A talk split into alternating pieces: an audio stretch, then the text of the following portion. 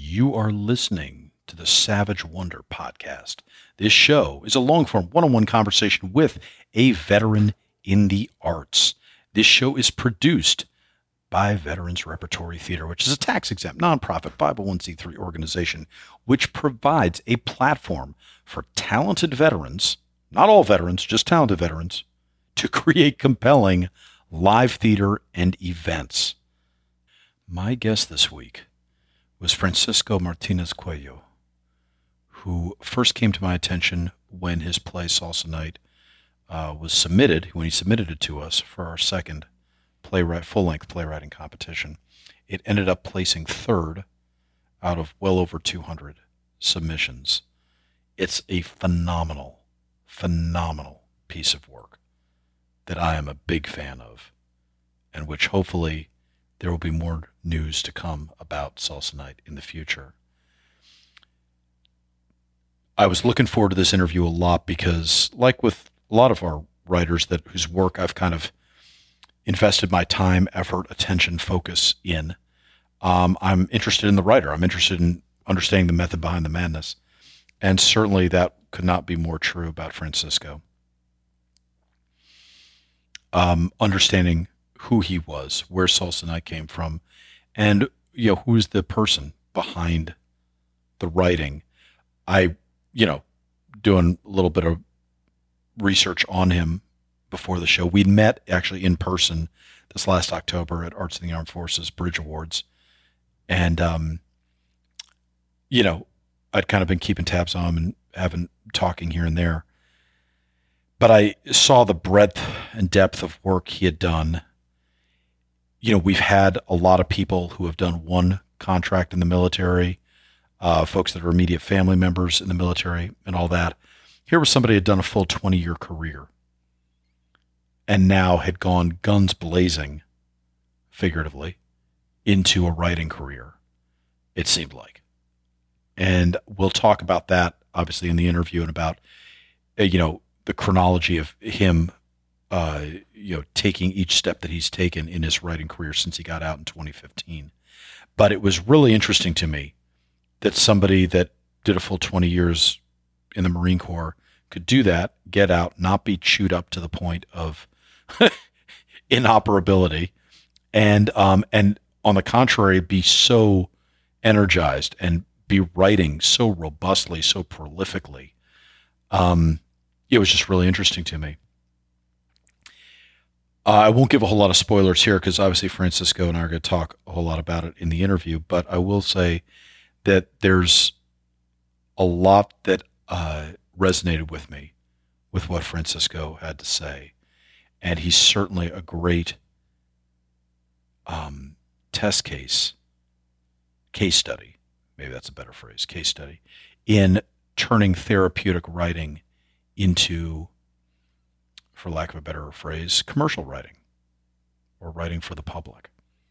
And obviously at VetRep, that's something we care an awful lot about. Uh, so it's interesting to hear how that had gone for him and, and how exactly he ended up where he's ended up. Um, one of the things I do need to say is, uh, so we talk a lot in the interview, and one of the things I don't really set up in the interview, so I need to set it up here.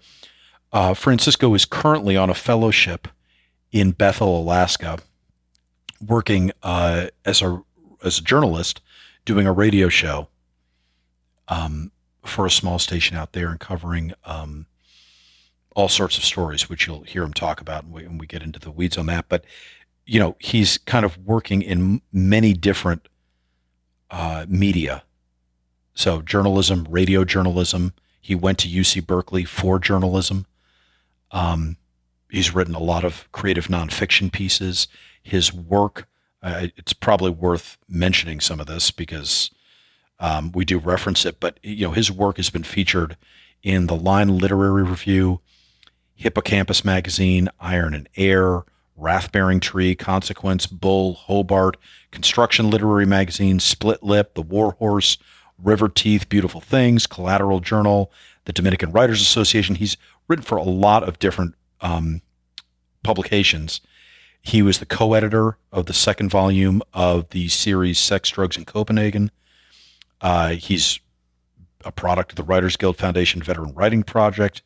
Uh, he's written for the Virginia Center for the Creative Arts, um, or sorry, been a, a retreat scholarship recipient for them. He's been an editor and contributing writer to Panorama, the Journal of Intelligent Travel. You know, it's it's just an awful lot of stuff. Um, oh, and sorry, I, I missaid that. He's an Into the Fire Writing Retreat scholarship recipient. He's a Virginia Center for the Creative Arts fellow. So there you go. Um, point being, it's an awful lot of writing in so many different media, and then not to mention, you know, going to Berkeley for journalism and then being a working journalist out in the hinterlands of Alaska. So, uh, and then on top of that, being a member of the La Jolla uh, Playhouse's veteran, well, I forgot what they're called, veteran playwriting workshop or whatever, um, which is great. It's such a great project. And, Uh, you know, he mentions our mutual friend Cherie Engel, who was part of his cohort um, there at La Jolla, and of course that led to Salsa Night, which is, as I said, is a play I'm a big fan of. So, um, just a very prolific writer, and the fact that it came initially uh, from tr- a true therapeutic, uh, the mechanics of therapy, I guess, is is interesting to me. So anyway, I think that's everything you guys need to know to have the appropriate context to fully enjoy the interview. I'm Christopher Paul Meyer. I'm the Artistic Director at Veterans Repertory Theater, and this is The Savage Wonder of Francisco Martínez Cuello.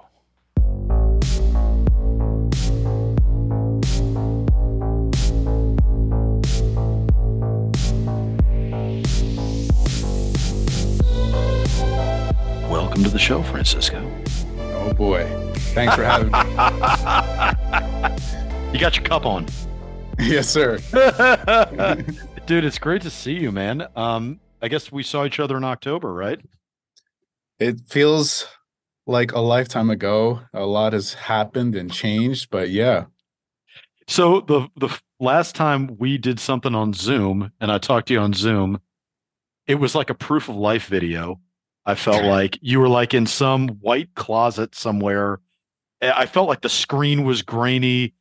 I felt like at any point, masked dudes were going to come in and cut off the feed. I didn't know what was going on. And I figured, oh, that's Bethel, Alaska. Okay, bitchin'. Are you still there? Is it because this is a lot nicer? It looks like either you took over and you're now one of them, or you or you upgraded to a different room or something. I'm pretty much the mayor of Bethel now. Uh, so as you can see from my setup, I've got a A pretty cool mic to be on air, and uh, the soundproofing on the wall. So yeah, this is this is my turf now. I'm I love it, man. An Alaskan. How's it going up there? How are you liking Alaska? Uh, let's see. uh, well, you you know, it's uh, I just I just did a story on the, on this person. Uh, it was Reese Madden. He finished the uh, the. He finished the. He was last across the finish line at the uh, Kuskokwim three hundred mile uh, race, dog sled race, and um, oh yeah, sure, that's so like the like, Iditarod type thing, right? Well, I mean, it's it's the Iditarod's like a thousand miles, but the, oh, okay. this this is the the premier mid distance race, and okay. so like it's highly coveted, and it took him forty-eight hours to get through the race, and um, you know, it speaks to. So those folks that come in last get the red lantern, and that that shows the perseverance and determination. And that's basically um, rural Alaska. You got to have uh, a certain level of, of grit, otherwise you're you're not going to make it here. And um, and and I respect the hell out of that. Um, I respect the the people that are um, living off the land, um, fishing, hunting um, to provide for their family all winter long, because winter here is is is a challenge, and um, I'm I have a newfound respect for these folks, and um, I consider it an honor to be here and to report, and and just be a member of the community, um, even if I am the outsider. So I hope that answers the question. Is it a newfound respect, or did you kind of know that going in when you took the gig in Alaska? I think I think I'd like to say that it's just like, oh well, yeah, it's it's challenging. Like it's it's rough terrain, but like, and you know, certainly those of us in the military have have seen rough terrain. Um, but to be here in a different capacity, uh, um, as a civilian, um, as a, I think you have to experience it to to truly appreciate it, because otherwise it's just lip service. Like, yeah, yeah, folks out here have it tough. And then, but then you get out here and you see what they're going through and you're like, wow, these guys have it tough, you know? Is it is it really the case that that they have to live off the land, or is there any choice in it? Is it that they could, there is enough infrastructure for them not to have to live off the land, they just choose to do that? Uh, I think a little both. Uh, you know, they're out there in the logistics tether. Um, I, you know, I myself have run out of water. Um, and, and so, you know, when you get outside of Bethel, which is Bethel's a six thousand, um, the population is six thousand roughly or so. I, I'm not sure. Uh, but when you get out to these outlying villages in the Y K Delta, um, there are two hundred people in a village, three hundred people. And, and, and, and they're, that's it. That's all of them. And it's just things that they've been doing this for so long. And, um, and so, yeah, I think they, that it's a, it's a choice and they enjoy doing it. So this, this is going to be kind of a, this could be a very insulting question, I guess. Uh, but I think it takes a vet to ask this with the right sensibility. Does it remind you at all in that respect of Afghanistan, of going to a place where it's like, shit, man, these are the only people you know, that you guys are in this village and you don't get out that much and people don't come here that much. And there's that sense of isolation and rough terrain. one hundred percent. You know, I was in, I was actually in Kabul, um, in Afghanistan, uh, for four, seven months. And so like the terrain, it reminds me of Afghanistan a lot, but, um, this experience has reminded me of being in, As, uh, as a tr- transition team member in Iraq, uh, where I'm, we're literally out on the Syrian border um, mm. with with not not not many resources, not many supplies, at the mercy of the community um, and the intelligence that they provide us. So, yeah, that's I guess so. Like using those two experiences, uh, mm-hmm. I was able I was able to be to be like, oh. I, I, this is familiar territory to me. Like I'm going to be all right. Yeah, it's gonna it's gonna be challenging, and it might be feel like a long time or a long year here, but you you'll you'll get through this. Did you seek out Alaska or just a let's call it a hardship assignment out of journalism school? Was that important to you, or did it just so happen this was the gig that popped up on your radar? You know, it's funny that you asked me that question, because I feel like I've been doing a lot of introspection in the sense like I've been trying to, I've been, you know, I went to therapy. I'm doing like telehealth because uh, the uh, the sunlight is an issue for me. The mm-hmm. lack of, you know, we only had a couple hours.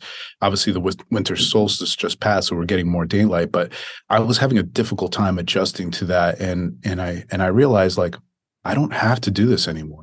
Huh. I don't.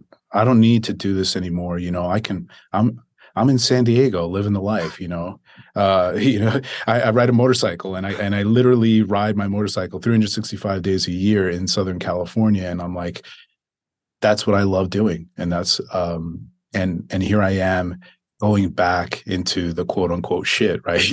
Yeah. And, and, and it makes you really think like, why do we run to the hard stuff? Why do we run to the sound of gunfire? Why do we run into the burning house? And I think that's the essential question for all, all us veterans. Like we have to kind of, kind of uh, think about that and and and and scratch that itch and be like, hey, like why why do you need to do that? You know, like you did enough, and and and and so yeah. What was it for you? Did you did you seek this out because you thought there were more interesting stories to tell, or what was it about the suck that drew you back in? Man, you're you're you're hitting it hard. Okay, sorry, man. Yeah, no foreplay. Yeah, no, no. Hey, it's your fault. If you just had a nice, easy, boring life, this would have been a much easier conversation. But you know, had to go there. You, you guys are going in raw, and it's okay. I, you know, I again. I've been I've been thinking about this a lot lately, but um, you know, I, I had a um, I was what twenty, twenty-two, twenty-two or twenty-three, early early twenties, right? And so, uh, two thousand four, um, I was I was holding my daughters uh, with back then my my my girlfriend, now my wife.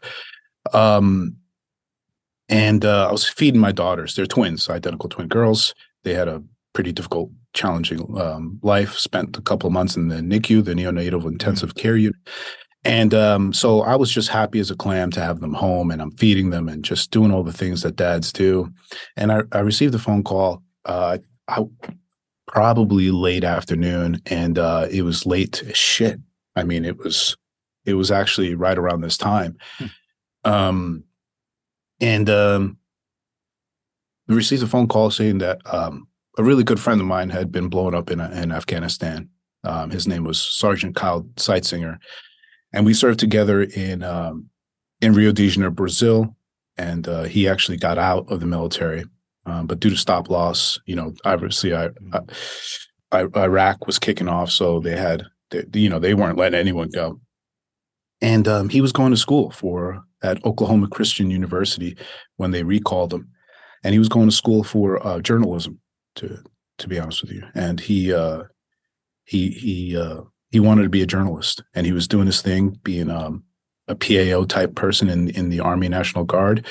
Uh, and he was working on a story, reporting live um, in uh, Ghazni, I want to say. And uh, they were they were clearing a cache of of explosives, and poof. And um, you know, I I lost it. I I I, ha- I don't think I've ever cried that hard in my life, um, and it really, really impacted me. As I'm sure this experience impacts, this type of experience impacts all of the, the veterans. So it, it, you you can understand that and appreciate that, and um, it just kind of stayed with me.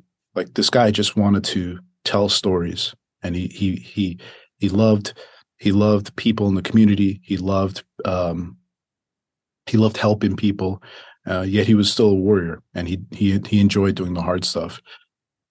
And um, when I got out, I, I, I in twenty fifteen, I retired.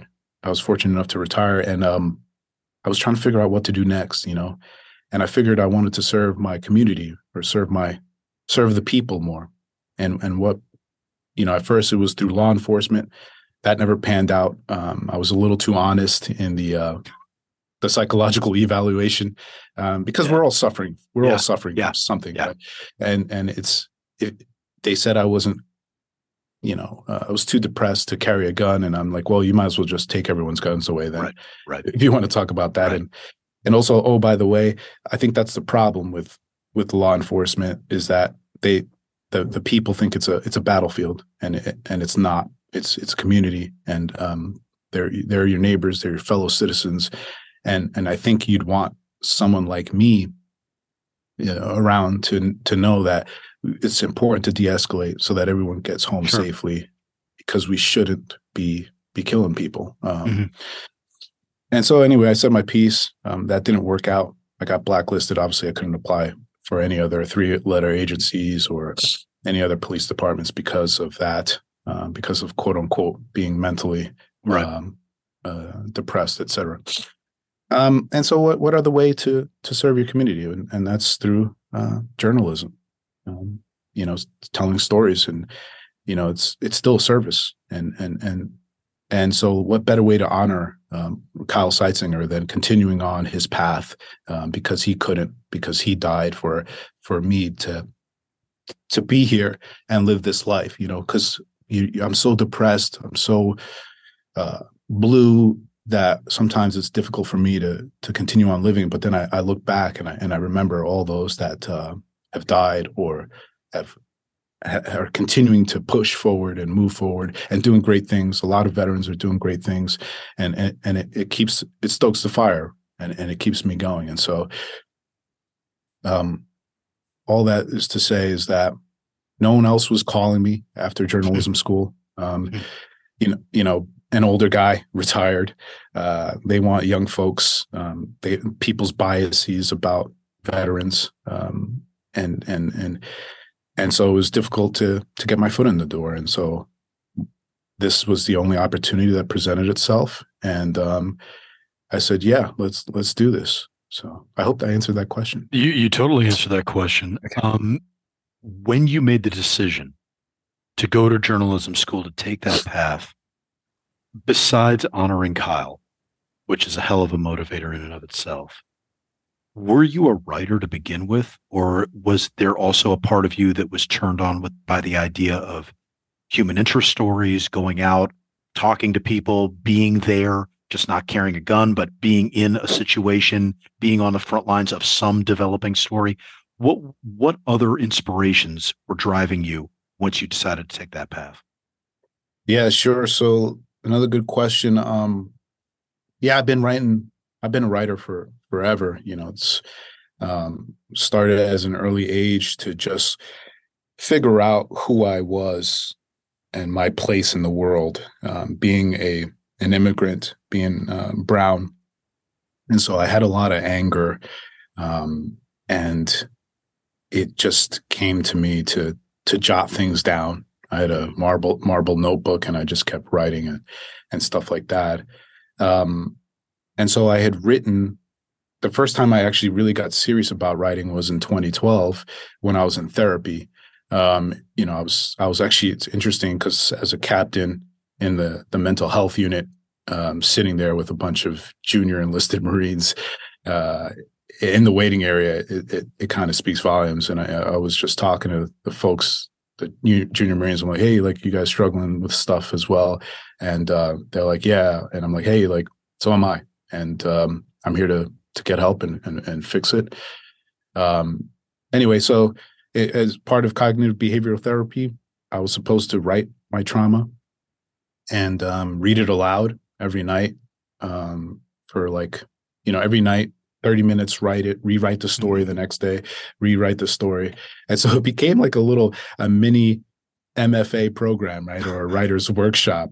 And then like, as I'm reading it to my therapist, and he's just like, you know, he's, you can see he's getting emotional because of the the the, mm. the trauma the trauma that I experienced, or the, the, he's just reading this. And um, when I was done, I, I I was just like, wow, that that felt good. Like, what are you, what and what are your thoughts? And, you know, he's asking me, and he's like, what, what? And like, yeah, like, how was the character? Like, talk to me about the plot, you know? And he's just like, he's like, look, he's like, you are really, there's really something wrong with yeah. you. And I'm like, I'm like, I, I need notes, man. Like, tell, tell me how to get better. Um, and so uh, uh, with that, I started to, I, I, I got that itch, and I kept writing, and um, I was able to apply to Uh, some veterans writers workshops, and I, I was fortunate enough to get in and and find this community of veteran writers. Uh, and and to to this day, my a good friend of mine, Matt Young, he's a he's a writer who's coming out with his hopefully his uh, next book. Uh, he and I maintain um, contact, and yeah, so I had enough of a manuscript to submit, and I only applied to one Uh, journalism school, and that was at U C Berkeley, um, and and I got in. I was just like, well, I mean, I'll do it, and if not, because I I, I couldn't, I, I wasn't interested in the M F A program because I I knew I'd, I I wasn't interested in teaching. Um, mm-hmm. I'm interest I'm interested in writing and and storytelling, and so like that's why I, I wanted to go the journalism route and not the M F A route. What kind of things did you find yourself writing? Was it all directly based from the therapeutic writing you had started, or did you start to find yourself diving into fictional pieces or pieces that were extrapolated from real events but were now becoming more and more fictional? What did you find yourself gravitating towards? Yeah, that's a good question. I think I liked it in the beginning. I called myself a novelist, right? And an aspiring novelist. I'm like, I'm yeah. going to write the, the greatest American novel, and uh holy cow, it's rough out there. Uh, it's, it was like, it was very, I mean, I had, I have so many rejection letters um, in fiction, and I found more success in creative nonfiction and, and, and nonfiction. Um, but I, I still look back and, and say that I'm a, a, a novel writer or fiction, fiction writer, but uh, I, I don't know. Um, Yeah, so so basically it was fiction, um, just things that were in my head, um, not necessarily drawn from life experiences.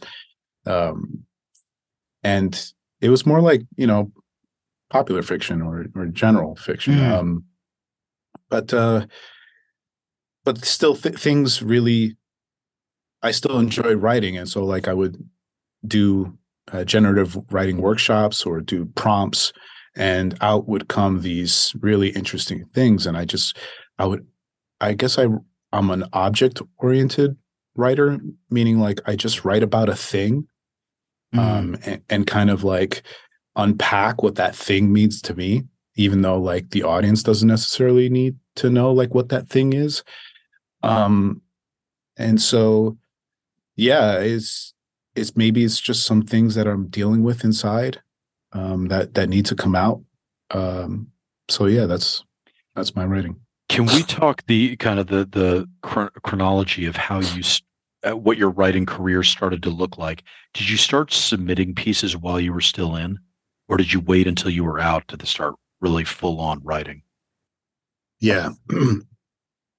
yeah. Um, I had, I, I waited till I got out to, to submit to places. First of all, there, like, I didn't even know anything, how, how that whole thing worked, to be honest with you, sure. um, which is, which is probably, which is definitely a disadvantage, a disadvantage and should be spoken to about. That's why I kind of like talking to younger writers specifically that are still in the service or, or that are veterans, because had I known this information, I, I, I would have, uh, I, I would have been a different writer, but um, I'm I'm happy the way my journey turned out. But uh, yeah, it was like twenty fifteen when I retired. Technically, I was still in when I was in the um, the Veterans Workshop in in Vermont. Uh, it was, but I was on terminal leave, so yeah. Um, but uh, it, I still didn't have a a publication. It wasn't until after that that the the publication started finally accepting me. Had you been writing though? So in other words, did you give yourself a runway? You were still in, but you're writing actively just with an eye towards submitting it and publicly sharing it when you got out? Or did you, were you not really able to focus until you got out and then start it, putting pen to paper? Yeah, I wasn't really focus, able to focus until I got out, but I was writing essentially letters to my daughter, daughters um, while I was in, because um, they were so young. And I wanted to keep that memory fresh about all those experiences and the times that um, what it meant to be a father to them, because, you know, I, I, uh, I didn't, I mean, I have a father, but I don't know him or, you know, re- really talk to him. I haven't spoken to him in decades. Um, so I don't really know what it's like to, to have a father. And so I have this idea of what it was to be a father, Um, you know, in my head, and all these cool things I was thinking about to do. Um, and so as I was doing it, as I was experiencing it, I I wanted to write about it, not only for their memory or for their future, but for my memory. Um, and, and so like th- that, those were my audience. And I think it, they're still my audience, my initial audience, mm-hmm. and, and and obviously me, like, right. Because every story, I'm I'm really just trying to talk to me to to to help me heal. I guess that's what it is. It's part of that healing process where I, I need to heal. I don't know what it's like. I'm hurting, um, not having a father, um, not having relationships with, with family, um, and, and, and trying to heal that. So how do, how do you reconcile that? And that's through art. And, and so, yeah, that's what drove me to write. You submitted and you got featured in an awful lot of magazines. Do you attribute, I mean, what do you attribute that to? Were you tenacious? Did you start to have a lot of champions that were seeing your work and encouraging you to submit to other places? What was, what was that like for you to suddenly, you know, get published and actually have your work get out there? First, you're very kind. Um, but uh, I, I believed in my writing and, mm-hmm. and, you know, like, there's not many. Well, I, I'm not. I'm not good at a lot of things, and um, but like, there's something to this writing where it's just like I didn't. I refuse to give up on that. Like I give up on myself a lot, but for me, it's just like no. Like you're wrong. This is good, and and I'm going to prove you wrong. And and I'm like, I fine. You don't want this. I'll go on to the next person. Fine. You don't want this. I'll go to the next person, because I believe in this work and I believe that it is universal to veterans, even though that they weren't publishing specifically veterans' voices. Mm-hmm. Mm-hmm. Um, but it, it when you distill it, it's it's a it's a human story, and and, and it's it's a, just because it takes place in a combat zone, that it takes place in a in a in a in a you know a forward operating base or you know combat outpost. Um, at the end of the day, this person is a character. This character is is it wants to be loved, wants to wants to survive, is grappling with ending a, another person's life. This other person is conflicted with the suffering that they're witnessing, um, and even more so with the children that they're seeing. Um, and and those those stories are important because of the the decades of war that that we've experienced, and and and so yeah, that that's what keeps driving me. And I, I don't care about a rejection. I know I will get it published somewhere, and and and I and so yeah, I'm I'm proud of I'm proud of my work. I'm I have to be like I have to be I have to believe in myself. Otherwise, this thing isn't going to work. You know, a hundred percent. Did you find that you had to write about military themed subjects? Were you able to write about non-military themed subjects? Was it, what was that process like, finding subject matter? Or was for you, was it just a matter of going, look, I got a laundry list of shit I want to sort out, and until I get through that, I can't really focus on, on other stuff? Yeah, I think, I think that's, it, it's, it's funny because like, it's such a weird experience that I had. You know, every, every it's that's what's so crazy about this whole military experience. You know, it, it varies, right? And so, but then you're like, you start adding layers to it. Like, I'm I'm brown, I'm I'm Latino. I was I was born in Dominican Republic. I was trying to assimilate into this culture, and like, there was no there was no war at the time, nineteen ninety-five, when I enlisted, and like, um, what what does that look like? And then you have war, and then you have more war, um, and then you have a decade of war, more decades, um, and then like you're done. Like they say, thank you very much, and and you get out, and you take off that uniform, and you peel back those layers, and like, oh yeah, I'm a father, and you know I'm a husband, and like, so so who is who is Francisco Martínez Cuello at, at its core, and and that's what I've been trying to answer, um, and what the beauty of it is like. It, sometimes it, it doesn't come out. And this is what's great about these writing prompts. Um, you know, I wrote about this uh, mug that was given to me by by an, an old girlfriend, and I've had it for, for decades. Um, and one day when I was thinking about killing myself, um, I dropped the mug, and it and it, it and it shattered into different pieces. And I, I mourned that cup. Um, and it was it was a long process, but I didn't really think to write about it. I didn't think about anything. I was just crying. Um, and then a year later, I was at some generative workshop, and we had a writing prompt, and it just it came out, and uh, it came out within like five minutes. Um, and we were we were supposed to share it, and I shared it with the people, and we were all crying. And um, and, and so like yeah, so some of these things come out of you. They need to come out. Some things just need to simmer, and and eventually they'll come out. And so like I trust that process now, and I don't force it, because when I force it, it doesn't come out right. What's it like for you to be a reporter and a journalist? I imagine I'm I'm completely projecting here, but I feel like when a person has a backlog of stories that they need to unpack and tell and deconstruct, to then go tell somebody else's story, it's kind of annoying, because you're like, dude, I'm dealing with my own shit, and I, I I'm, I'm marinating in my own juices right now, and it's hard to pull out of that and and um and go talk to somebody else. Has that been true for you? Did you find it an easy process to start finding other people's stories? Well, I for me, it makes me a better listener, um, because I I'm um I've got better empathy, you know, and and and so like case in point, um, it was Veterans Day, uh, and, and so I, I went to the V F W here in Bethel, and I wanted to write about veterans. And um,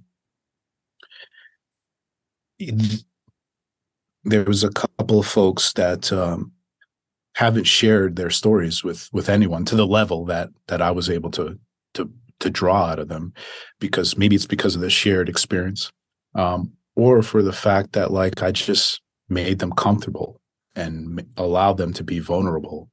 Um, and so I, I do, I, for me, that I try to get to the essence of that story to, to, to make it more palpable, um, universal. Um, because again, like we're, we're all suffering, we're, we're all just trying to make it to the next day. And so like, how can, how can, what is this person's story? Who is this person? And and I'm going to make you read it. I'm going to make you listen to it and consume it. Um, and and and so that person's story lives on. Um, and and so like that that's how I approach things. And it's it's again, it's all about healing, my journey to healing. And so like for me, that's that satisfies me. That that feeds me. Mm-hmm. That I'm able to tell important stories.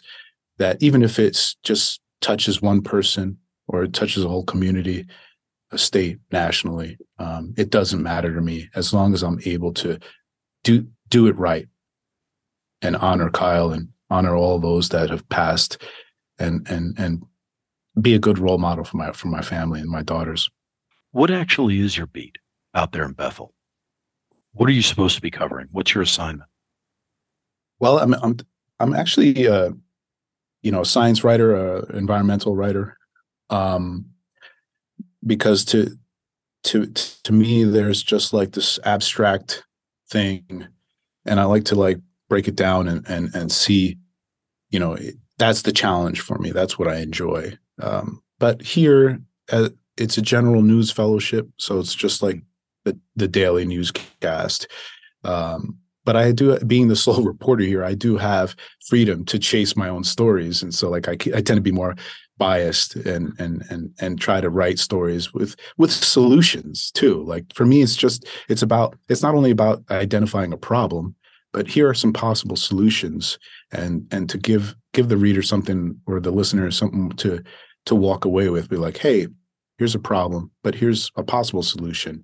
Vice this whole negativity or this whole, you know, one side or or slant. No, let's let's approach it as objective as you can be. I know it's impossible, but um, you know, let's let's approach it and let's try to find solutions. Don't just keep reporting the same problem.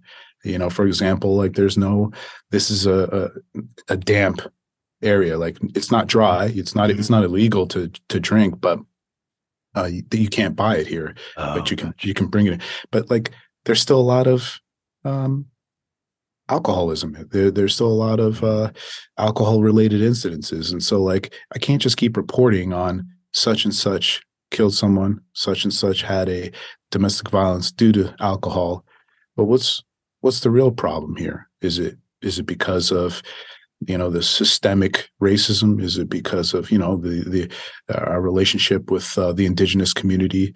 Um, the fact that there is no No hope, no lack of uh, uh, lack of resources, mental health, et cetera. Like let's let's explore that and and and see like if there could be a solution, or there may not, and let's identify that too.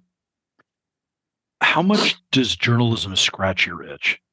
How much is that satisfying to you, therapeutically, creatively, um, even in the craft of writing? Does it does it hit all the wickets for you, or are there still days where you're like, cool, I covered that automobile accident because that was an important story. It had to happen. I don't feel creatively fulfilled, but whatever. I made my paycheck this week. Like, how, how how does it? How well does it scratch your itches? Yeah, that's that's good because I'm constantly I'm constantly asking myself that question and and reflecting on it. But I think I think you're right. I, I think I think I'm just like, okay, these are the things that I need to do to get out and stuff like that. Um, but then you, I have my, my cake, right? And you're just like, here's a long story that I'm, I'm, I'm focusing on. Let me chip away at it. Can I, can I do something about it today? You know, what's the interview like? And, and, and, and going out and interviewing them. Okay, well, the timing isn't right. You know, uh, And so like that satisfies me, as long as I'm get, making progress on my my long form, mm.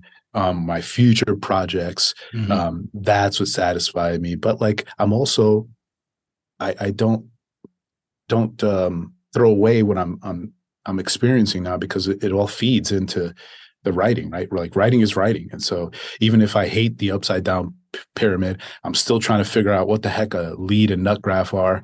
Like who who does that? Yeah, and so right, like, right. But like, yeah, sure. I understand it. You know, checking the box, I put all that thing, I got the newscast out. Cool. But like, I'm really focused on this five thousand word piece that I'm thinking about. Yeah.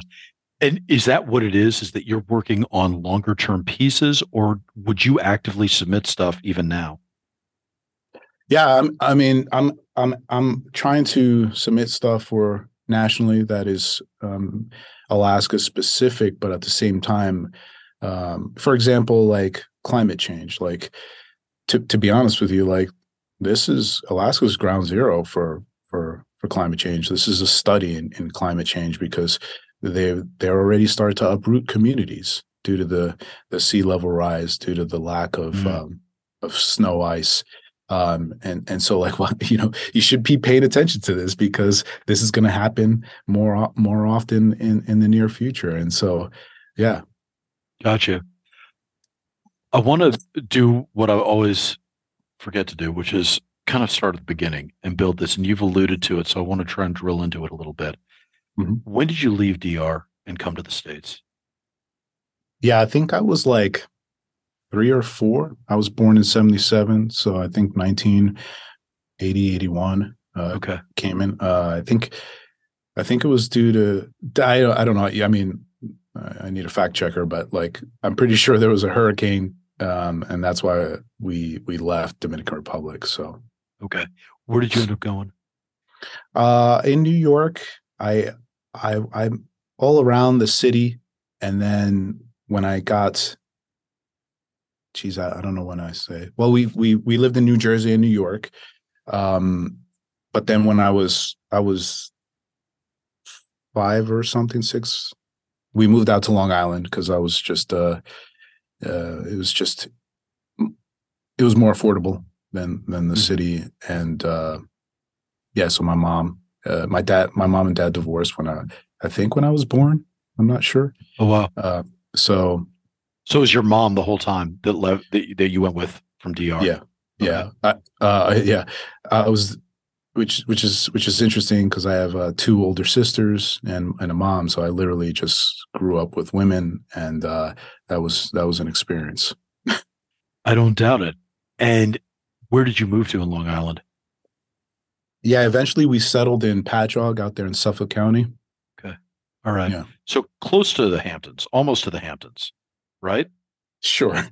Isn't it? I mean, I, no. I Long it's Island still, to me, I, I, I'm still very fuzzy on Long Island, like any city person.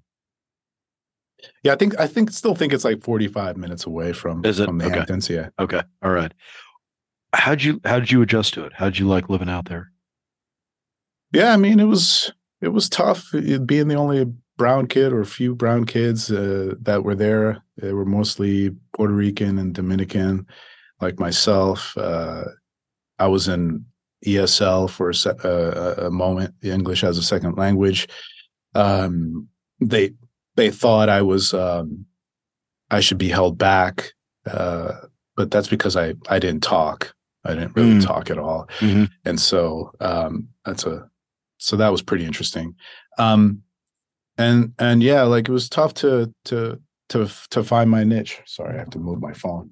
No, you're good. Uh, Um, I was just trying to um, figure out where where I fit in, and um, who who I could talk to. I didn't feel really connected to the Latino community. Um, I don't know if because I was quote unquote too too smart, or you know too uh, too nerdy. I think that's probably more accurate. Was it? You know? Were you were yeah. you a book? Were you in buried in the books a lot? Yeah, I just liked I liked math and sciences, and um, I liked I liked reading. Um, I didn't really write then, obviously, but uh, yeah, it's just I there was something about intelligence that that I was attracted to. Huh. And um, those and you liked education. Kid, yeah, and I like, I really loved education, and those folks were, those kids in those community were more out about going out and like having a good time and like destroying stuff. And you know, my mom was very man. My mom, my mom, like you know, she ran a tight ship, so like I couldn't even hang out anyway. You know, she's like, if I didn't get an A, I mean, she would, you know, give me a, a good ass whooping. Yeah. Um, so, so like it had to be A's. There was no, B, there was no such thing as B's. If not, I'd, you know, I'd get the, I'd get the chancleta, you know, I get, yeah. The, yeah. I get, the, I get the ass whooping. And so, yeah. Did, did you, did your family as a whole, your sisters, your mother, were they fitting in with the Dominican community out there, or did they feel kind of isolated also? Yeah, that's a good question. I think my, my sister, my older sister, she's a writer, and um, she, she writes about this. Um, But yeah, she didn't fit in at all. Uh, she's and she's darker than than me, um, or was. I mean, shit, I'm I'm pale right now. Um, but uh, but yeah, she she writes about this and her experience. And I didn't know she was going through such a difficult time. But um, as as as a Latina, um, so I, I can't imagine that. And my sister, my, my she's only a year older than I. She was she's uh, light skinned, uh, green eyes, you know, blonde hair. So uh, she she had no problems um, assimilating. But uh, yeah, my sister and I, yeah, it was pretty rough. What was so different about your family that you weren't that that there was such a rough assimilation with the other Latino families in the area? What made that difficult? Why were you all? Why did you all feel that way? This definitely had to do with my mom.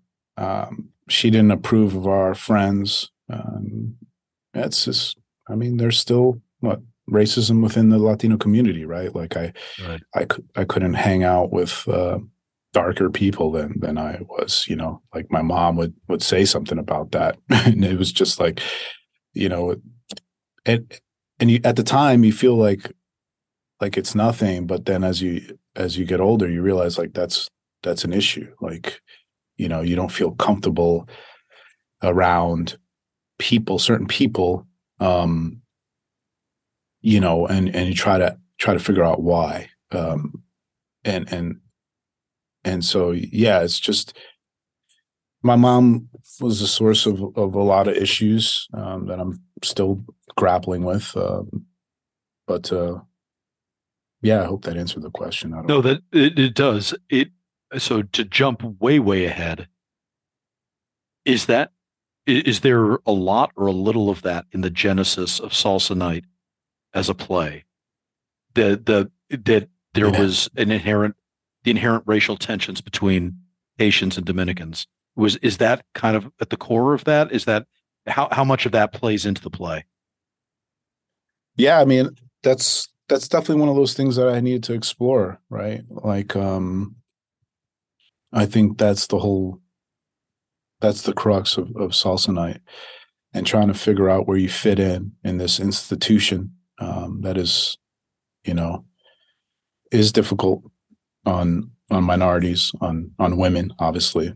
Um, and so like we, my, I think there was this thing I, if you go back into the history of Dominican Republic, they have this thing where they're trying to like, you know, cleanse the race or, or, you know, talk about trying to get your children or your offspring to be lighter. And, and, and hence why my sister, my middle sister was treated differently than my older sister, and why I was treated differently um, because she was fairer skinned. So.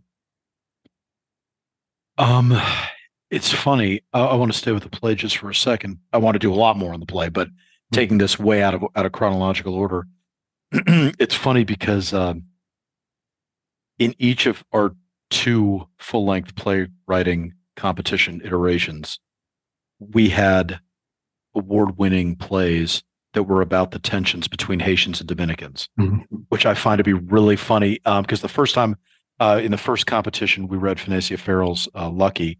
And obviously, Phenecia comes from a Haitian family, yeah. And it, you know, it was it was about it from from that point of view. And then when you had Salsa Night, uh, and I was like, I mean, so creatively, And just as far as subject matter goes, there's a lot that's appealing about that, because it is a story that so few outside of those communities track or are even conscious of. So mm-hmm. subject matter wise, that's awesome. As, as it's interesting stuff and not predictable. It's not a, it's not a well plowed field yet. You know, it's like, hey, there's a lot mm-hmm. to mine here. What I also found interesting, though, is that you from the Dominican point of view and her from the Haitian point of view, um, there seemed to be, you guys were not in diametrical opposition. Um, and I was all ready for it. I was like, oh, hey, cool. Are we, are we going to go one way or another? Um, for you, I mean, let, let me, I guess uh, I'm trying to, I'm, I'm saying a lot of words in search of a question because, um, obviously, I love Salsa Night. I, I think it's an incredibly, I, I I loved just about everything about it. I, I can't, it, it scratched so many itches for me. Um, so without going full fanboy, I guess talk a little bit about the genesis of it. I know it originally, and correct me if I'm wrong, but I believe originally it was a creative nonfiction piece, right? And then, correct. But it, that creative nonfiction piece, if I remember correctly, didn't have the characters. The characters, that was a you insertion that you kind yeah. of then brought them in. What was the genesis of turning it into a play? And I know you talk, there's a, you, I should say just for the audience, like you wrote a nice little explainer paragraph at the start of the play, but tell everybody about that and where the idea for the play itself actually came from. Yeah. I mean, it's, I, well, first that, that, that, um, that like short creative nonfiction piece, it was um I, I want it was an exploration in this we, right? And so like I wanted people to understand what it's like to be part of this group. Um that's and but it's not it's not all like what what you see in the news or see in movies about killing, et cetera. There's a lot of downtime in deployments, and like, so what do you do during these downtimes? You know, and and so like these things happen in these bases, and you hear about it in these outlying sites, and you're just like, man, they they're, get, they're get, getting crazy out there in that operating base. Like, right. I want to try, I want to go out there and experience, because there there was a situation in in in Afghanistan that kind of kind of stuck with me. Um, It was it was like this interaction between me and and and and uh, this other person, and um, this person was de- departing, and um, and and and she came up to me, and I was trying to like get my kid off, because like you have, you have your flak, and right in the flak, like right where my heart is, I had my my pistol, um, because just that I was in a vehicle all day, so I couldn't really have my pistol on the um, on my hip or my leg, because of for fear of falling off, et cetera. Mm-hmm. And so like when, when you're in a vehicle all day, it's just better to have it up there on your chest. And so I had it up there. And so I'm like, it was a really warm day, and I'm just trying to get this gear off and say goodbye to this person. And, and, uh, you know, she comes up and, and, and hugs me, um, without letting me finish taking off my, uh, Kevlar, my, my flak. And so like, I feel this pressure against my pistol, um, but I can't feel this person's heartbeat. I can't feel this person's mm. flesh. Um, and that really bothered me. Like, it still bothers me, because I look back at that, and it's always in my dreams or my nightmares. And it's just like, and, and I finally figured it out. It's because We we just want to be touched. We just want to be held when we're in these moments, in these experiences, because we may not get out of it, right?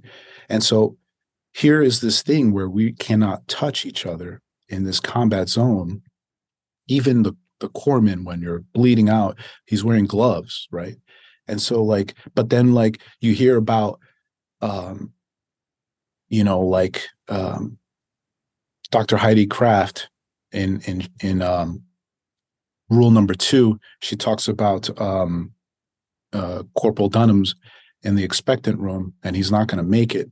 And so they asked her, Doctor Heidi Kraft, to go to the expectant room, which is just a closet, and hold his hand and let him transition. And so here's this task that you're given, and you're actually touching this person. You're you're touching this person during his last breath when not his family members cannot be there. Like, like think about that experience and how it would have impacted you.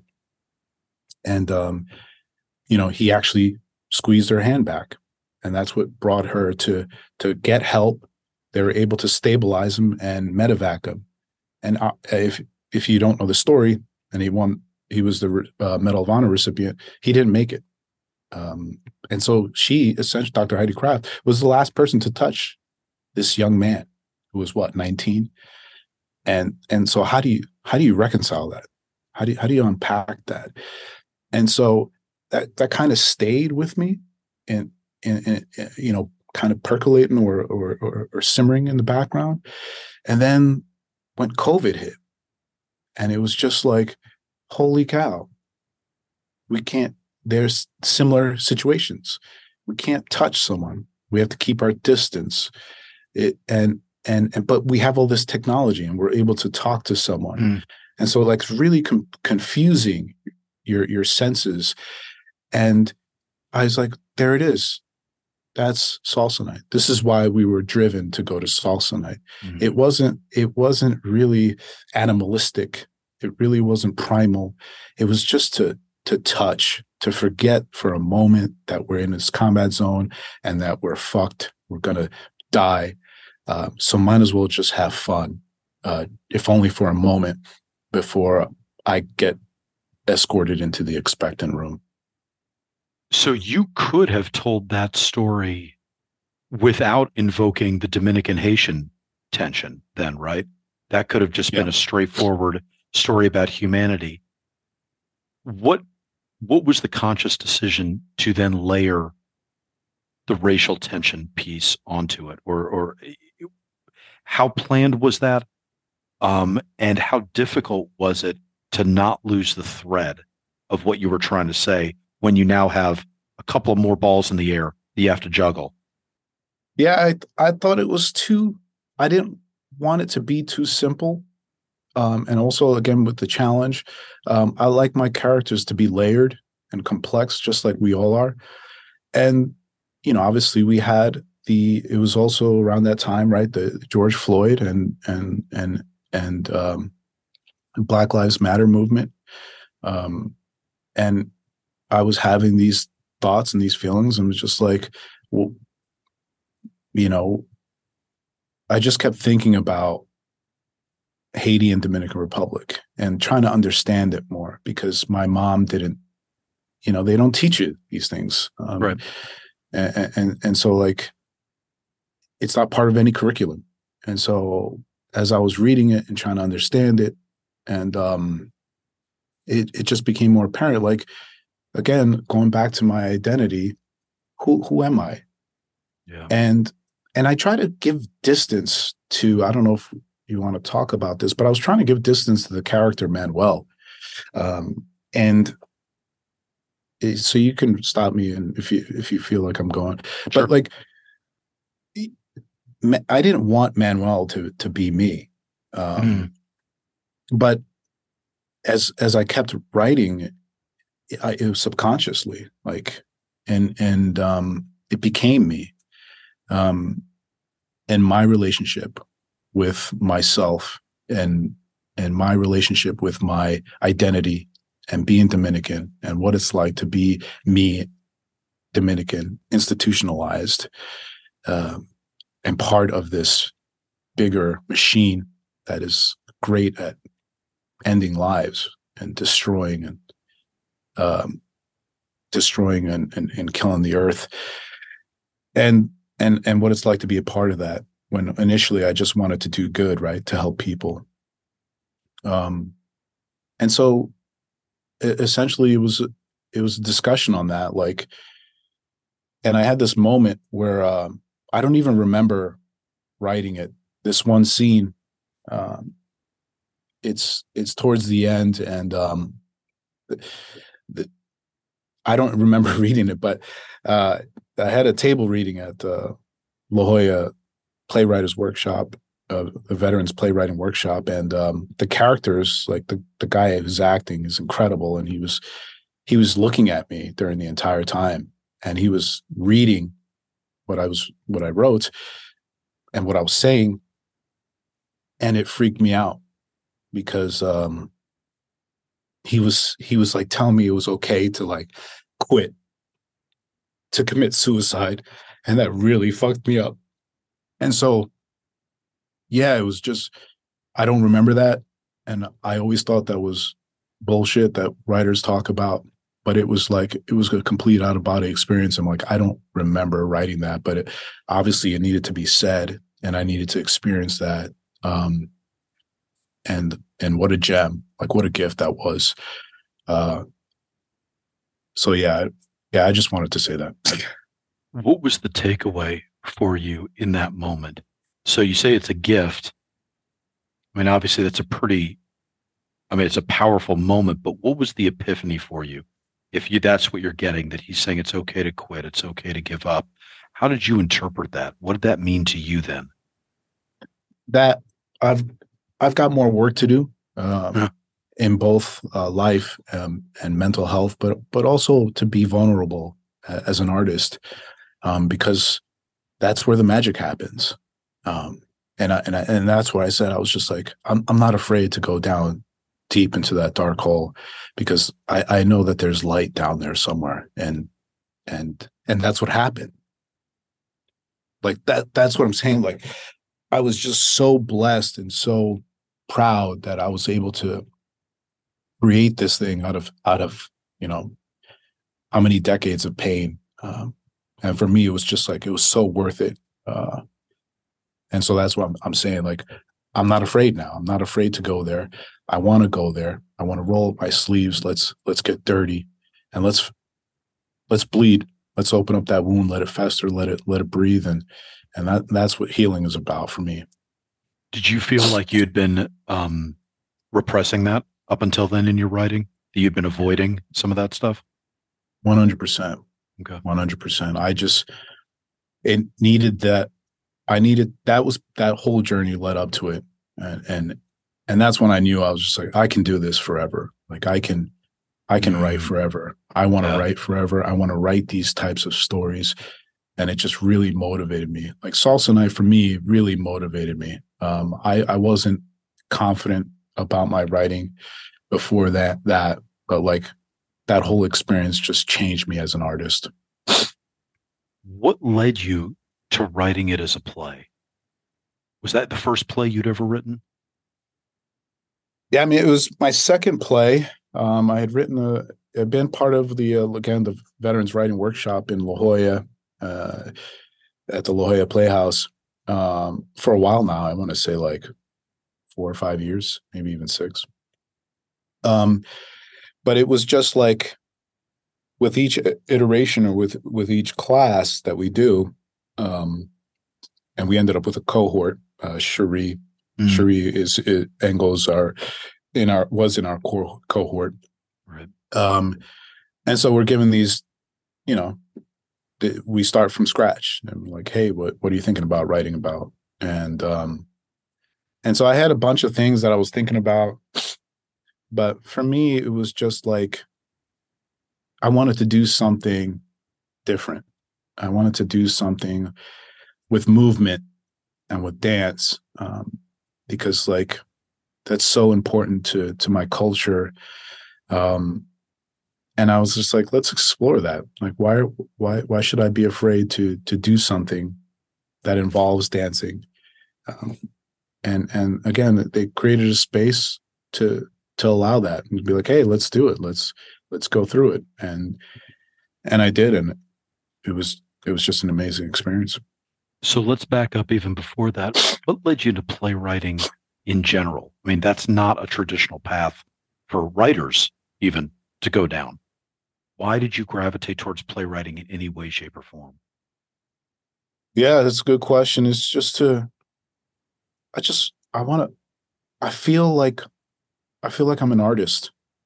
And I, I think I'm not afraid to try anything as, as an artist. Um, you know, they they asked me to to act, and and I did, and I I felt mm-hmm. like I was terrible, but it really helped me with writing because I, I understand what the what the character is going through, and it was because of the the the writing, and you know, and so like I put myself out there all the time, not necessarily to be like the best or to to learn a new trade or possibly gravitate towards that and switch gears. No, like writing is writing and art is writing and and and writing is art. And so like, why not throw yourself in all these different mediums and, and try that, because it enriches you. Uh, it, it, it, it helps with your experience in the human condition, and it allows you to, to portray that um, in, in, in, in whatever form you decide to put it in. And so, yeah. And, and, and I've been fortunate with, you know, with the La Jolla Playhouse, like they had that opportunity, and, and, um, It's it, the people are wonderful. The cohort mm-hmm. of, of writers, you always learn something new, and you know those, we all had different experience: gay, straight, black, white, you know, L G B T Q A plus, all that stuff. We're just in this beautiful spot where people are people and and human, and and and and they've experienced love and loss and and tragedy and trauma um, through a different lens. And so so I'm all for it. And so like if there's not, you know. I mean, I'll try poetry. I'm not good at it, but I'll, right, but right, I'll, right. but I'll try it. You've talked about some of the epiphanies and some of the the high points of playwriting. What's the rush you get from playwriting versus the rush you get from other forms of writing? Is it different? Is it better? Is it worse? What is that? What is the difference for you? Yeah, uh, I, I, I will say that. In my opinion, playwriting is the best, in the sense that when you hear these characters say, you know, these people, these actors come to life, and and you hear it, and you you you, you hear their interpretation of your words, right? And um and it's a journey, and it's a journey you share together, and it's just so special. It's so It's three D, right? And it's it's just it's wild. Like it, the payoff is huge. Uh, when I would hear these actors say these words and laughing, when like, mm. yeah, that's it. Mm. You're supposed to laugh there, mm. and or you're supposed to feel this way there. Like, yes, I'm like, and it's like it's instant feedback, right? Whereas in like if I'm doing it on um on print, I don't know what's going on in your head. Uh, yeah. But but there it's it's right in front of you, and it's instant feedback, and the, the gratification and payoff is huge. Let me get back on course uh, chronologically. When you were about to graduate from high school, what did you think you were going to do? What were you aiming to do? What were you aspiring to do? Yeah, well, I mean, I was I was going to go to. Well, my goal was to to attend the, one of the academies. Um, mm. The uh, my my S A T scores were were complete trash, um, huh. so like I don't I don't blame the the, the rejection. Uh, the Naval Academy told me to go pound sand. Air Force Academy didn't even like look at my application. But West Point was interesting, and so they called me up, and I had uh, this colonel, you know, to, to give you an idea how much of a punk I was as a as a teenager. Uh, the West Point guy, he's just like, you know, he he's a the dean of admissions, he's colonel, you know, full bird colonel, and uh, he calls me up, and he's just like, so you you're, you're interested in the military academy? I'm like, yeah. All right, well, your scores are a little low. I'm like, yep. He's like, so you'll, I'm thinking about you go to a two year prep school, and you, I said, okay, and then you'll go to to, to West Point for like four years, and then you'll. You know, receive your commission, and you'll serve the Army uh, for for six years, something like that. And I say, okay, so let, so let me get this straight, Colonel. I'm going to do two years at a prep school, four years at at West Point. So that right, that's six years, yeah. And then I'm going to do six years on top of that to pay back the military. He's like, yeah, so so that's twelve years. into an organization that I don't even know if I'm sure I want to be a part of. And it's just like, yeah. I was like, yeah, no, no thanks, man. Go fuck yourself. And I hung up. You tell him to go fuck himself? I said fuck you or something. I know I said fuck you. It's like, because I just thought it. And and and looking back, I was just like, man, what an asshole. That's that was a real that was a real dick move.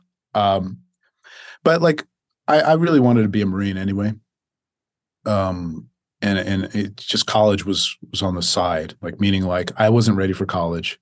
Um I was You know, I was, you know, as from my my interaction just that I just spoke about, I wasn't ready for college. I wasn't mature enough. And so what what do immature teenagers do? They join the Marine Corps, right? So uh, yeah. At this at this point in high school, were you still somebody that was, were you still a nerd? Were you still into education? Or had you become something else? Were you now into sports, into just hanging out? Like, what was your thing? Who were you at that point? Yeah. Yeah, I mean, I was still a, a nerd. I was an aspiring nerd, um, and and but I was still I was playing football, and then I wrestled a little bit, and um, uh, yeah, so that that was important to me. But I, I just knew I, I knew I didn't have what it takes to be successful, or the or to be honest with you, I would argue what was underlying it, it was the financial situation, right? Like, so my family was dirt poor, and I saw, you know, I have two older sisters, so I saw them struggling in college, you know, eating ramen noodle, and I'm just like, dude, I'm tired of eating ramen noodle. Like, yeah, you know, yeah. three hot, three hots in a cot in the military. Like, I'm good. How did you even? How did the military first even come into your aperture? How did you even find out about it? How how did it become a feasible option? Yeah, well, sp- specifically the Marine Corps is because of their commercials, right? Like, you okay. know, yeah, the, the, it's just like, you know, I think, what was that one? I think it was the night one. It was right? the night, was on, right? yeah, yeah, yeah. The nineties, it was the night. So I said, I want to do that. Like, that's the coolest thing. um, how much did you know about it going in? How how much had you really gotten in the weeds of what it meant to be a Marine or be in the military in general? Yeah, so I was in Air Force Junior R O T C for like three years. Um, and, and that obviously that's military light. Um, but, uh, you know, we were, we were given access to all the different services. And um, I, re- I remember I walked into the, the Marine Corps recruiter, and uh, it was some staff sergeant. And he, he had a, he had a, a sailor's cover, right? The, the, the white, Yeah. cover. I don't even I don't even know how to call the it. Dixie anymore. Cap. Oh, yeah. Dixie hat little thing. Yeah. Yeah. And he was he had a Sharpie, and he wrote Fido on it. And so and he put water in it, and he put it out there like it was the dog's thing out on in front. And I just could not stop laughing. And then he had uh, like had action figures on his um on his uh, desk, and he was putting them all in different like pornographic positions. I'm like I'm like, dude, this, this guy's a kid. I mean, he was old. He was an old. He was like, well, old back then is it was right. It was, it was in his thirties. Yeah. Uh, uh, but man, he was just a blast. And he he he was just like, listen, you want to join the Marine Corps? Cool. If not, no problem. Uh, I don't care. You know. Um, and it was just like that that attraction, and like that that camaraderie that they all shared, because they were all just pulling pranks on on the other different services. Um, But also being honest, like one hundred percent honest, is just like, hey, man, mm. like this is going to suck. Uh, but if you endure it, it'll probably be the best times of your life. Um, we, you know, I'm not, you'll probably be a grunt. You'll probably be this, you know, you know, just literally breaking everything down, like, you know, but you'll be part of the greatest fighting force, you know, the world has ever seen, the United States Marine Corps. And so um, that, that attracted me, and, and that level of camaraderie, right? Because it was, it's essentially a family, and I didn't have really a family, or I didn't feel like I belonged to a family. And here was this group of misfits that was accepting me as a, as a family. And so like, that was a no brainer. I, I signed up, I was sixteen. I actually needed my mother's signature. I, on my sixteenth birthday, I was down there, and I, I and I signed my, my, the papers, and my mom was not happy. Uh, she, she had to, she had to sign for me. Really? She was not happy. Yeah. What did she want for you? Yeah, just like every other, you know, immigrant kid, be a doctor, be an engineer, be a be a scientist, uh, contribute in, in that sense. So when you signed up at sixteen, did you push off then? Did you go to basic then, or were you, or is it like a delayed entry thing? Yeah, it was a delayed entry program, but okay. like I, um, it was good. It was better because I had, you know, ship date. Like I had a better chance of my M O S. My recruiter was talking to me because, you know, I wanted to be a ground pounder, and he's just like, dude, you're signed. And I think and I signed a six year contract, I believe. If not, it was five. But he's just like, you, you, you don't want to be a ground pounder for six years. You know, he's just like, yeah, you, I, I cannot. And he was good. He was just like, I'm not, I'm not going to give you the infantry contract. Um, it's just, you, you, you, you, you you're not going to make it, you know, wow. It's going to be tough.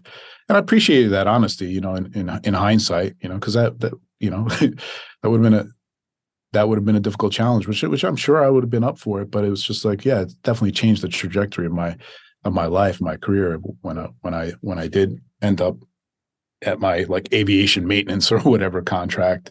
Right. You know? Is that what it was? Aviation maintenance? Yeah.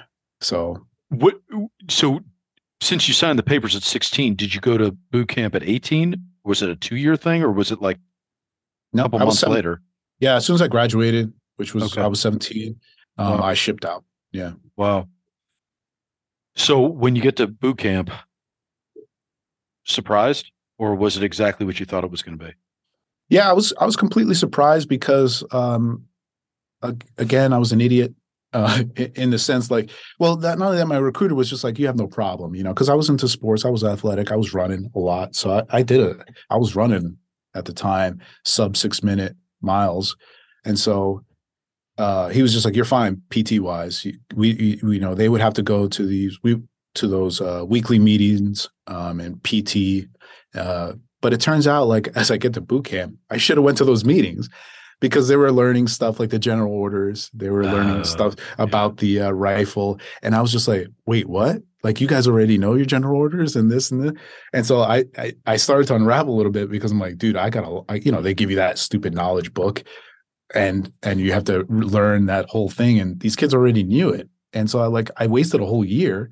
What, that I could have known those back and forth, with, which would have made my life a lot easier in boot camp. Instead, I was just getting, you know, my my stuff handed to me because right. I didn't know general order number three or whatever. So you go in, you're in for six years, and you enlisted in ninety-five? Yeah, yeah. So you were, what, at the end of your first contract when nine eleven happened? Or were you starting another contract? Yeah, so I had... uh. While I was, so I, I went, my first duty station was Okinawa. Then I went to uh, North Carolina in uh, M C A S, New River, right, you know, in Jacksonville. Um, and then I was fortunate enough to go through the screening team for Marine Security Guard duty. And so I had to. That's renew- the embassy security, right? Correct. Yeah. Yeah. Okay. So, so, so I had to do the, uh, I had to do another um, contract. I had to re-enlist.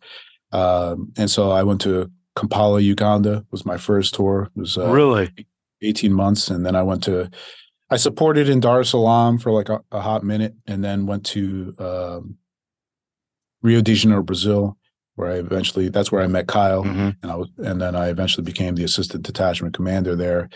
Um, and that's when I applied for the uh, Marine Enlisted Commissioning Education Program, M E C E P. Um, and so I applied to that, and I, I got accepted.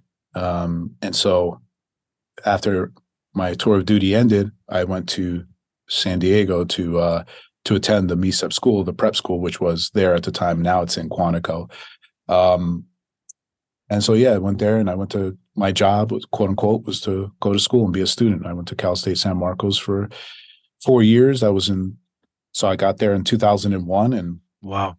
We were at drill at uh, because part of the requirements, you have to go to N R O T C, right, Naval Reserve Officer Training Corps, and that at the, that's at the school at University of San Diego, and we're in formation, and uh, nine eleven happened, and you know obviously all that uh, changed everyone a lot. Everyone wanted to drop on request, uh, but we couldn't um, due to T COM, or uh, and they said you will finish this program and you will become officers, commissioned officers, because we need, we're going to need officers, and boy, were they right. Um, yeah. So, so yeah. So then I still had to finish school, received my commission in two thousand five after I graduated by computer science degree, and uh, went to the basic school uh, for six months, uh, Fox Company, and then received my M O S, which was a communications officer, and went to another six-month school there in Quantico.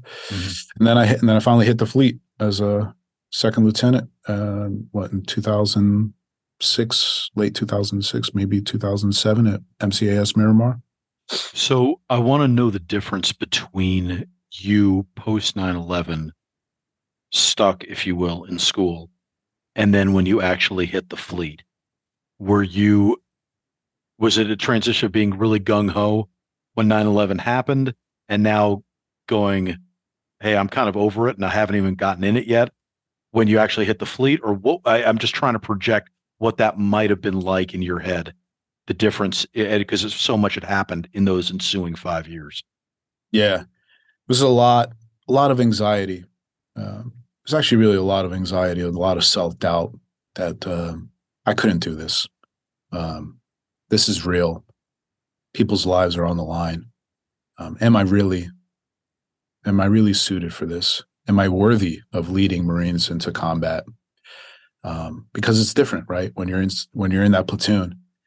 But man, that's that's the strangest feeling I ever encountered. Being in front of the platoon during a company formation, battalion formation, and you're you're literally alone out there in front of your Marines, executing the orders, right, that are given to you by the commanding officer. Um, and I never felt so alone in my life, uh, and I, I I never felt so scared in my life. Like, I don't, because the stakes were so high. You know, we had already received reports. Fallujah happened, right? Mm-hmm. Phantom Fury, Fallu- mm-hmm. Fallujah one, one and two. I mean, you hear these heroic stories of uh, Marines, of what the, what they did, obviously all the service members, what they did, the incredible things that they accomplished and the amount of lives that they saved, the ultimate sacrifice. And you're just like, am I worthy to be in that conversation? Should I be in that conversation? And and so that's the thought. That's that's what haunts me. Like, you know, it wasn't that I I was gung-ho.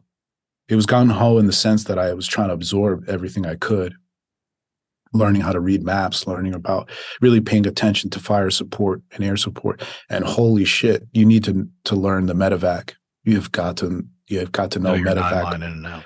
Yeah. Yes, you have to. Um, and that and wow, like that's weight. That's weight like you can't for a kid. I mean, think about it. We're all still kids, twenty years old. And, and that to be given that, that level of responsibility, it's hard to wrap your head, your head around that. So yeah, that's that was that was my life. That was my life. When you first got the orders uh, to go back to school and to become a commissioned officer, did you think it, now not knowing that nine eleven was going to happen or anything like that? Did you mm-hmm. think it was going to be a career at that point? Or did you no. think it was just the next? It was just the next step. Yeah, yeah. yeah. Okay. I, I've always, I've always wanted to go to college. Um, I always knew that I was going to go to college. It was just a matter of when.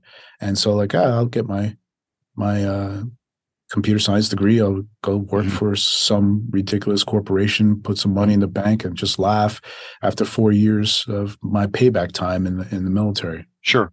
So now, when you get orders to go to Iraq, you're now what, more than a decade into your military career, are you like, shit, uh, I, I'm going to have to do twenty? Like, or, or are you looking forward to it? Or you're like, yeah, I want to do twenty. What's your, what's your head at? Yeah, no, I, I was open to it um, in, in the sense that like, okay, well, whatever the, the path leads me to, I'll, I'll take. Um, but Ar- Iraq really was a terrible experience. Um, and it, it was because of the team leaders, the team leadership. I was part of a transition team. The top three folks were relieved of duty because they weren't uh, doing what they were supposed to. They were trying to go out and hunt and kill Al-Qaeda when it wasn't really our mission. It was it was uh, to train and, and mentor and advise the Iraqi border defense forces, and um, we lost our way. So they got relieved. And then I became, quote unquote, in charge uh, for a hot second. And then we got absorbed by another transition team. And I was on there for a year. I was there a year long transition team. And so uh, then we moved down south to the Saudi border um, during the Hajj. And um, yeah, I was just like, I can't do this anymore. Like, I'm I'm done. I don't believe in this. Um, like, what are we doing here? We're, we're just, this is ridiculous. I just lost all faith in in in in the military leadership, all faith in the mission. Um, but the people were still good. But also, I was just like, I'm a liability, because if I'm not one hundred percent in, I'm going to get someone killed, and I don't want to. I don't want to. I don't want. I don't want that on my conscience. So, I made a. I made a decision to get out, and um, I was at the depot. You know, I was able to get out from Iraq, and uh, my next duty station was uh, M C R D uh, mm-hmm. as a series commander. And um, as I was there, I was just like, "Yeah, I'm just doing my time till my, hit my requirement, and I'm getting out." Uh, it was like thirteen years in, and people thought I was crazy, uh, but I, I just I knew it wasn't good. And uh, but then, what what changed was uh, the transfer of the G I Bill. Uh, that that pushed that legislation was pushed through. I think it was oh nine, maybe mm-hmm. ten, oh nine. Yeah, yeah. So so they pushed that through, and it was just like, well, I mean, let's let's transfer this these benefits to my daughters, and it'll take me to seventeen, and I'm, I'd be dumb to get out then. I might as well finish at twenty. And so that that was that was essentially the the think my thinking behind it. So it was pragmatic the whole way. Yeah. Was um what year was that in, in Iraq that you were there, that first deployment? The entire all of two thousand eight. So it was January to January. Ooh, eight, eight uh, January oh eight to January oh nine. Yes. Wow. Yes. Yeah. Wow. That's a yeah. That's a interesting time to be there. Yeah. That mm-hmm. definitely was the low point. I think that's definitely the low point in the last twenty years uh, of almost all the combat theaters, I, I, I would say. Um, did you ride it out the whole way unscathed, or did you go back on another deployment after that, after you'd kind of resigned yourself to just putting one foot in front of the other? Yeah, another opportunity came through in um, in twenty eleven while I was on the depot. Um, it was towards the end of my my tour at the depot, and um, it was an I A bill, an individual augment, and they were just like, "Hey, uh, we need, we need, I need a warm body." Uh, but they had to have these requirements, right? You had to have like a, a T S clearance, T S S E I. You had to have experience uh, with uh, like protocol as a protocol officer. I think that's that's what the billet called for, and so like I had, I was. I worked at the uh, the G three at the time, and that uh, dealt with the um, big movements of the of the base, like high visibility or any kind of event that the the depot puts on. And uh, the commandant came through, and um, I think it was Amos. Yeah, yeah, it was it was mm. it was it was uh, General Amos. Anyway, he came down, and then it was General Bailey who was in charge of the uh, the M C R D, and. Uh, You know, so I was in charge of that, and I was setting up the visit, et cetera, and it, it went off without a hitch, no complaints. Um, and they, I told them, I was just like, well, I did have this type of experience. And so they're like, yeah, okay.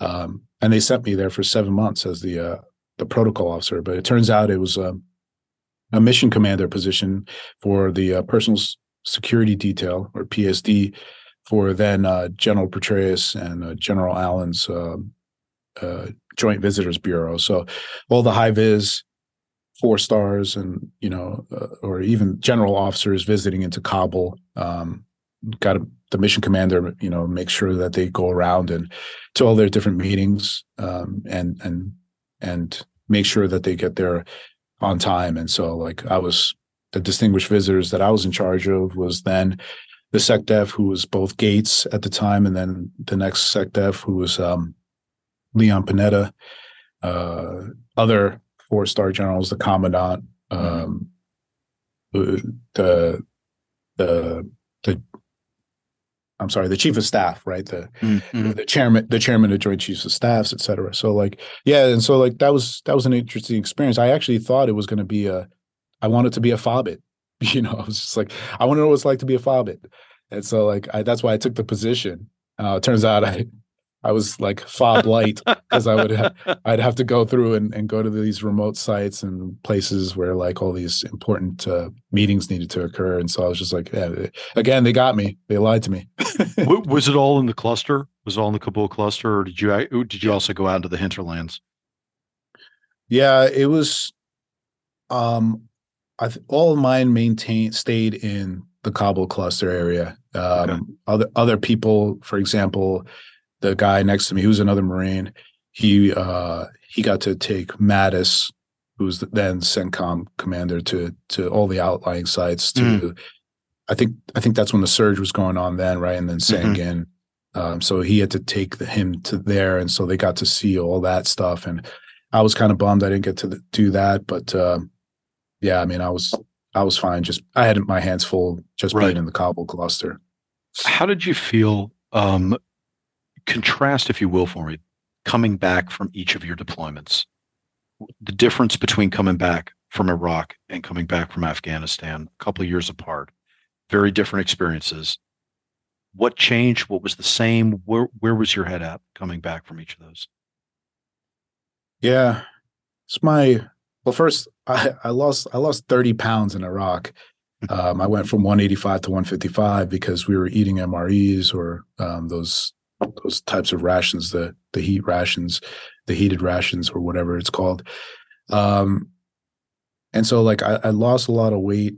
Um, I didn't, I didn't, I wasn't, I neglected my, my relationships uh, and, for, and compartmentalized my feelings because um, I didn't talk to my kids that year um, because it just, it wasn't healthy for me in the sense that like I would just break down and, and lose it every time I would talk to them. So, um, which is probably why it's portrayed in Salsa Night uh, the way yeah. it is uh, yeah. because, because of that whole nine second delay. And, and, you know, they were young at the time anyway, so they didn't really understand like, why aren't you talking, Dad? And I'm just like, right. I'm talking, I'm here, I'm here. And then, um, yeah, so that, that about killed me. Um, a lot of friction, because I'm still being a, trying to understand what it's like to be a man, right? Because you, you know, it's like growing up fatherless. Like, what what what what what is the definition of a man? What is the definition of father? What is the definition? You know, coming in with broken relationships. Uh, you know, like seeing my with my mother and, and father, and like so, like how, how what's it like to be a, a good partner? And um, and so yeah, it's just it was bad. I was angry.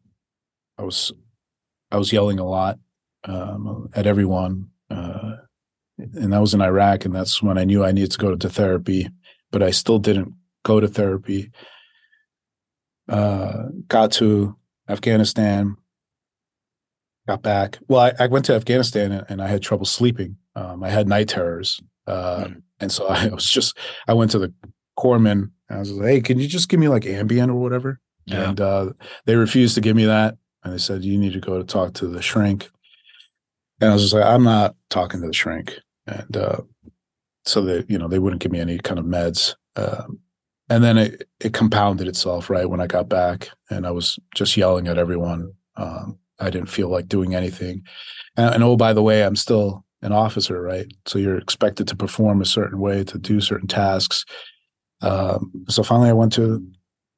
I, need, I went to the psychiatrist to get medicated first, and then I finally went to to therapy because, uh, again, it, I was responsible for so many people and so many things, and I'm, if my head wasn't on straight, I just I didn't need that to to to have it on my conscience that I, I because of my inability to fix myself, um, so and so is dead because of me. So, was that your last deployment, the one to Afghanistan?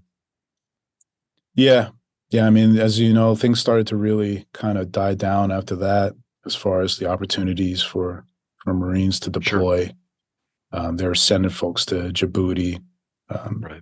uh, other stuff. And it's just like all, all that quote unquote fun w- was over, um, unless you're an operator or something like that. Right. When you retired, how'd you feel? Did you feel, and I, I'm I'm going to give a little bit of context because I've, uh, I'm interested in a couple of different aspects. I think there's a temptation after a long career to be burned out and to just go, I need to be in a cabin drinking a fifth at Beam for a while.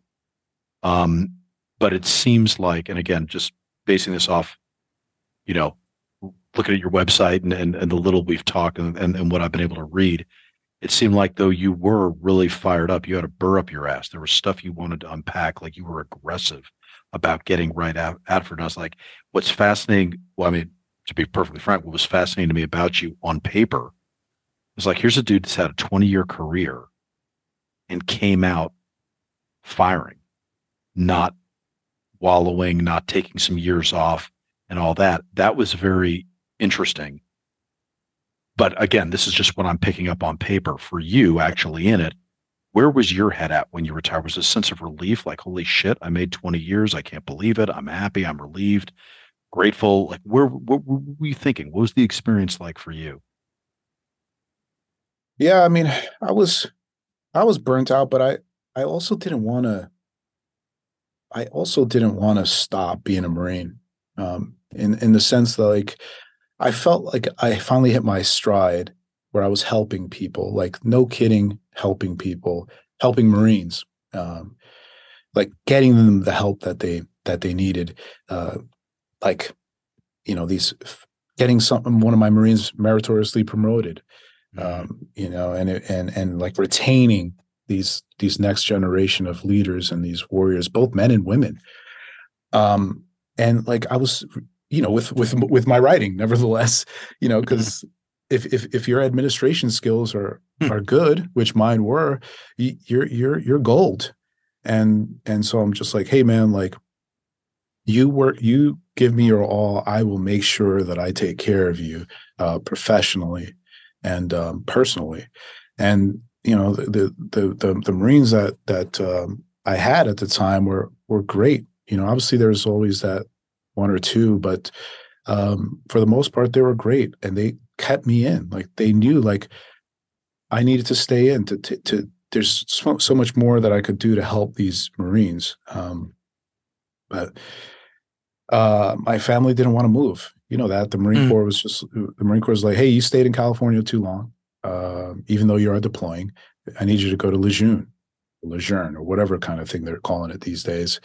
Um, and I was just like, "No," nah. I was just like, "Well, I mean, I will. Let me talk to my family." And I was, I was, you know, I would have gotten promoted to major. Um, and um, they're like, "No, they weren't good. They didn't want to move." And so, like, all right, okay, guess I better drop my retirement papers because uh, that's that. And so, you know, I could be resentful, uh, but I also was just confident in that it, it's okay. Like, it's time, and the Marine Corps doesn't really need me. They're going to continue to go on without me, uh, regardless of how much time you put in, um, because it's strange, right? And it, it's it's the strangest feeling is the retirement ceremony itself. Right. And so, like, you have this big buildup. We're going to go, we're going to, we're going to, we're going to do this retirement. You're going to get this gift. We're going to tell you how awesome you are. Right. And then you say dismissed. And then, like, you literally go walk off into the sunset. Those Marines are just like, those Marines are like going back to work, going to the chow hall, going to, to P T, and their, their days continue. And you're just like, you're done. You're not part of this gun club anymore. And it's just, it's so finite, right? Yeah. It's so trippy. It was the, it was definitely the trippiest moment I've ever had. You're just like, yeah. What do I do now? You know, I don't. Did you take time after? Did you, uh, your, your, was there, was there any downtime? Were there weeks off? Were there vacations? Did you do anything? So I was supposed to hit the academy, the police academy in October. Uh, I, re- I retired in September of twenty fifteen. I was supposed to hit the academy, um, and then that didn't pan out. And, was that uh, San Diego P D? Yeah, San Diego okay. P D. Yeah, and so, like, they they said no, and now I'm unemployed. And you you you know how it is, because, like, if trying applying for jobs is a full-time job in itself, right? Yeah, like yeah. you have to, you have to, you have to keep sending out cover letters. You have to keep sending out your resume. You have to prepare for interviews. You have to think about salary. You have to do this, you do that. And it's a full-time job. Yeah. And yeah. like, if you're not, the moment you stop doing it, you have to start it up all over again. And so like, you know, being in California, you know, re- you can't retire out of San Diego, right? Like it's too expensive. Yeah. And so you're just like, I have to get work. And so I I couldn't get a job. I couldn't get a job anywhere because I was either too old, you know, too experienced for these different positions. I even applied for like some part-time work loading a warehouse. Yeah. You know, I was, yeah. they're like, why do you want to work? I'm like, I need money, number one. Number two, like, I'm fine with just doing this menial task. Like, as long as it doesn't require brain power, I'm cool because I can write on the side and work yeah. on a side hustle or whatever. But they didn't, they wouldn't even hire me for like fifteen bucks an hour, just for like working four hour days. Um, and, and so, yeah, I got really bad into a funk. Um, and I was unemployed for a year. Wow. I was, and I did, I didn't get my benefits as well. And, uh, I kept this from my family, but we were going to lose our house, um, because I couldn't make the payments. Uh, and it was a difficult time. Um, and I was like, well, I'll go to school. And um, the family wasn't supporting that. And so I couldn't. And so finally I called in a favor. One of my buddies uh, I went in with, and he was working at Booz Allen Hamilton. And he's just like, I'm like, hey, dude, like, I'm about to lose everything. I need help. And he he he passed my resume along. You know, I had my clearance, passed my resume along to the hiring manager, and they got a call like the next day. And I, and I started working shortly uh, a couple months after, a couple months, a couple days, couple weeks after that. And I, I started working for uh, Booz Allen as as a Navy contractor out there in um, Spay War then, it's now Nav War, as a quote unquote program analyst. You know, and you did that until what? Until your family finally came around and said, yeah. You can go to school?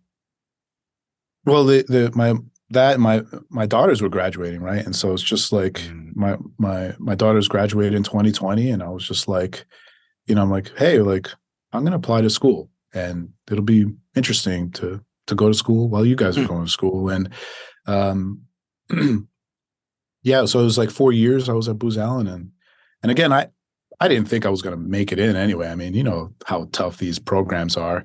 So I was just like, dude, it's, I'm not going to get in anyway. You know, it's right, like, right. So what's, what's like, we'll cross that path when it gets there, but first I have to be accepted. And then, you know, fortunately I was, I, I was accepted, but yeah, the kids graduated, but unfortunately COVID hit. So we were all remote learning, you know, in, in our, in our different uh, spaces. And so whatever. What does the future look like for you then? I mean, obviously, you're out there living the good life in Bethel, but it can't be it can't be rainbows and unicorns forever. So what so what happens when this is up in the fall? What do you want to have happen?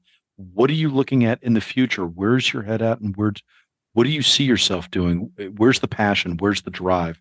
Where's your next rush? Yeah, I'm still going to write. I'm always going to write. It's what writers do. Writers write. And so um, even though this is a radio gig, um, and I'm very grateful for this opportunity and and really having fun exploring this medium, um, I want to get back to print. I want to do magazine stuff. I want to I want to travel the world on my motorcycle. Um, I want to tell these stories about uh, my experiences and and how they how they're how it's a human story in it. Uh, a migration story, and like how we travel this this through life in this world. Um, but I, I I've learned now to like accept what what's given to you, mm-hmm. and um, I don't really carve out uh, a plan, you know, because uh, it, everyone's got a plan until they get punched in the mouth, right? Right. And, right, so, right.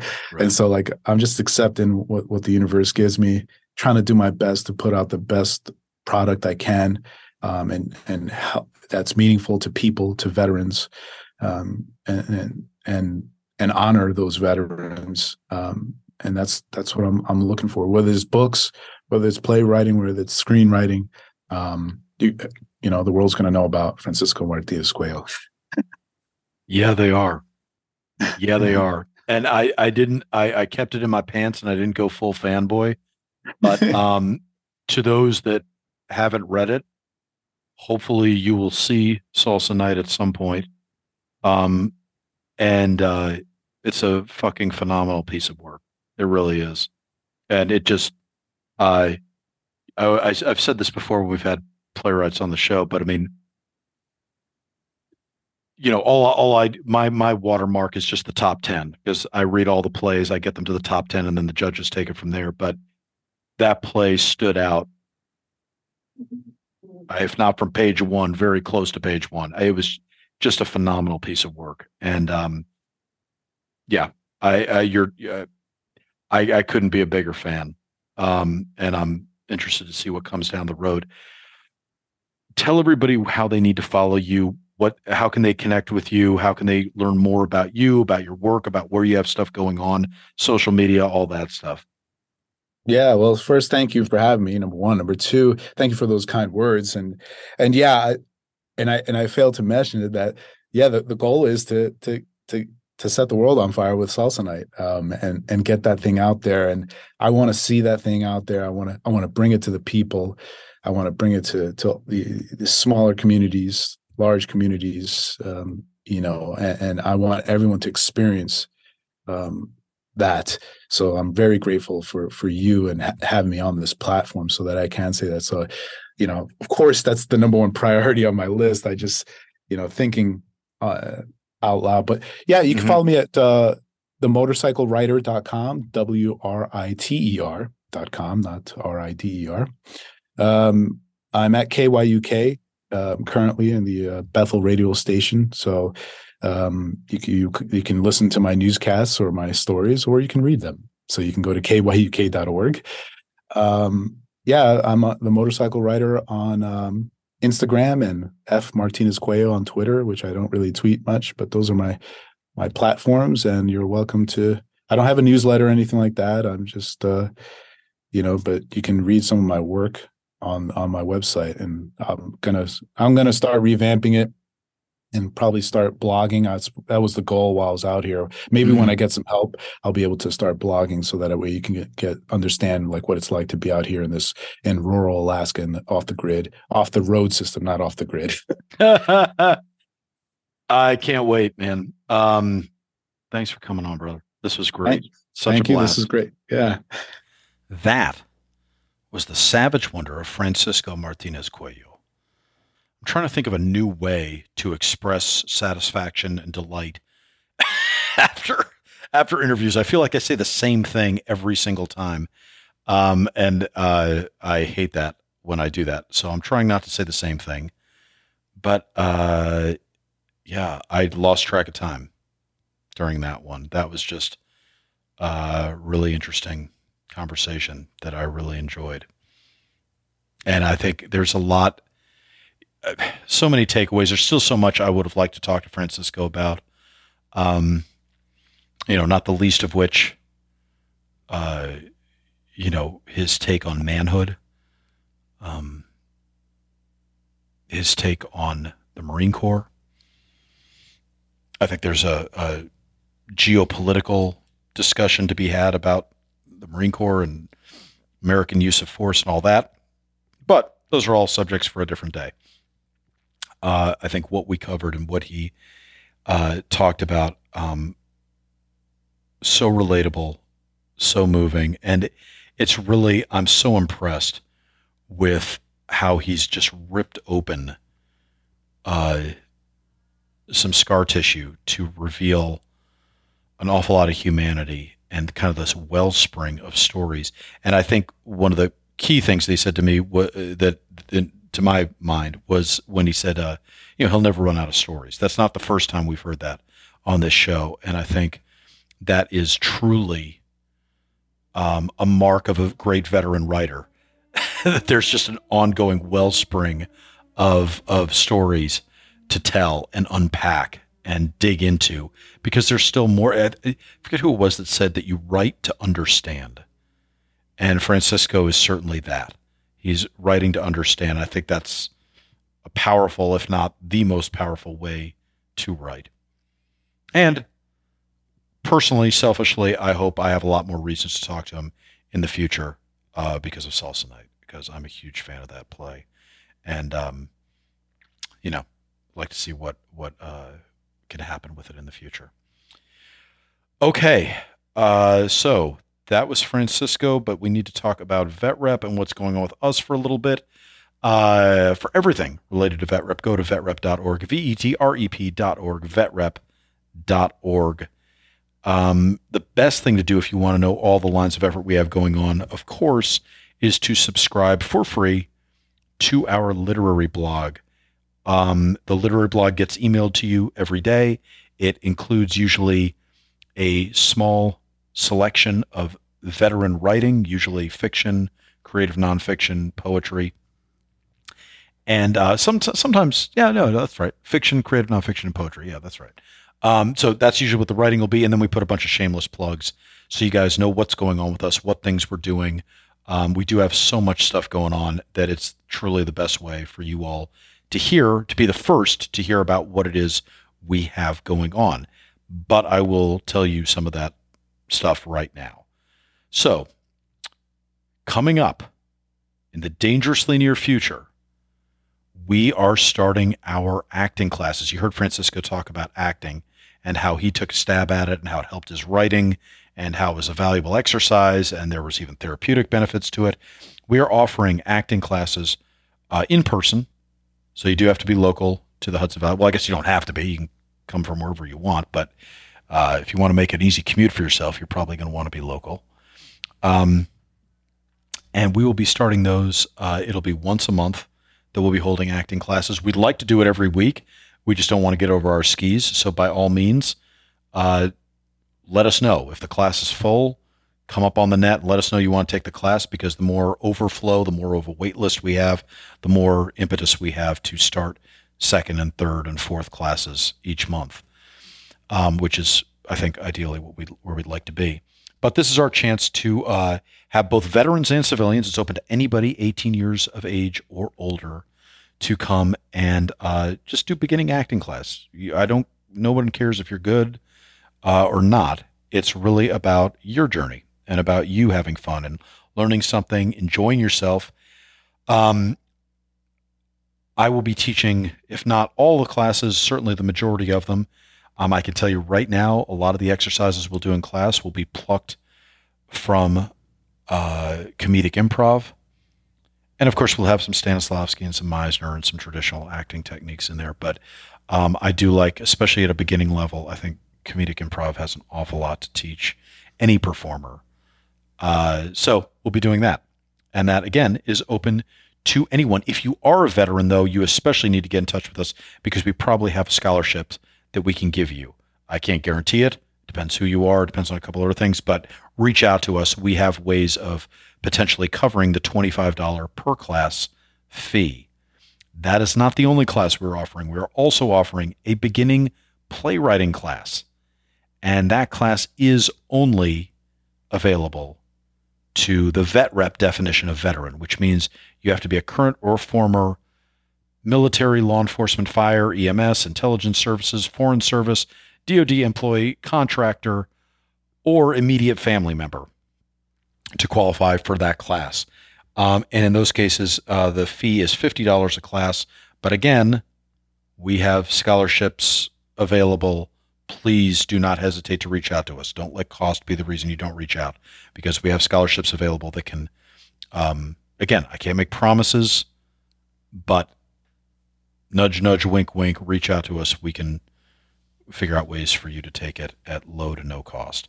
So um, please reach out. Uh, and again, those are in-person playwriting classes.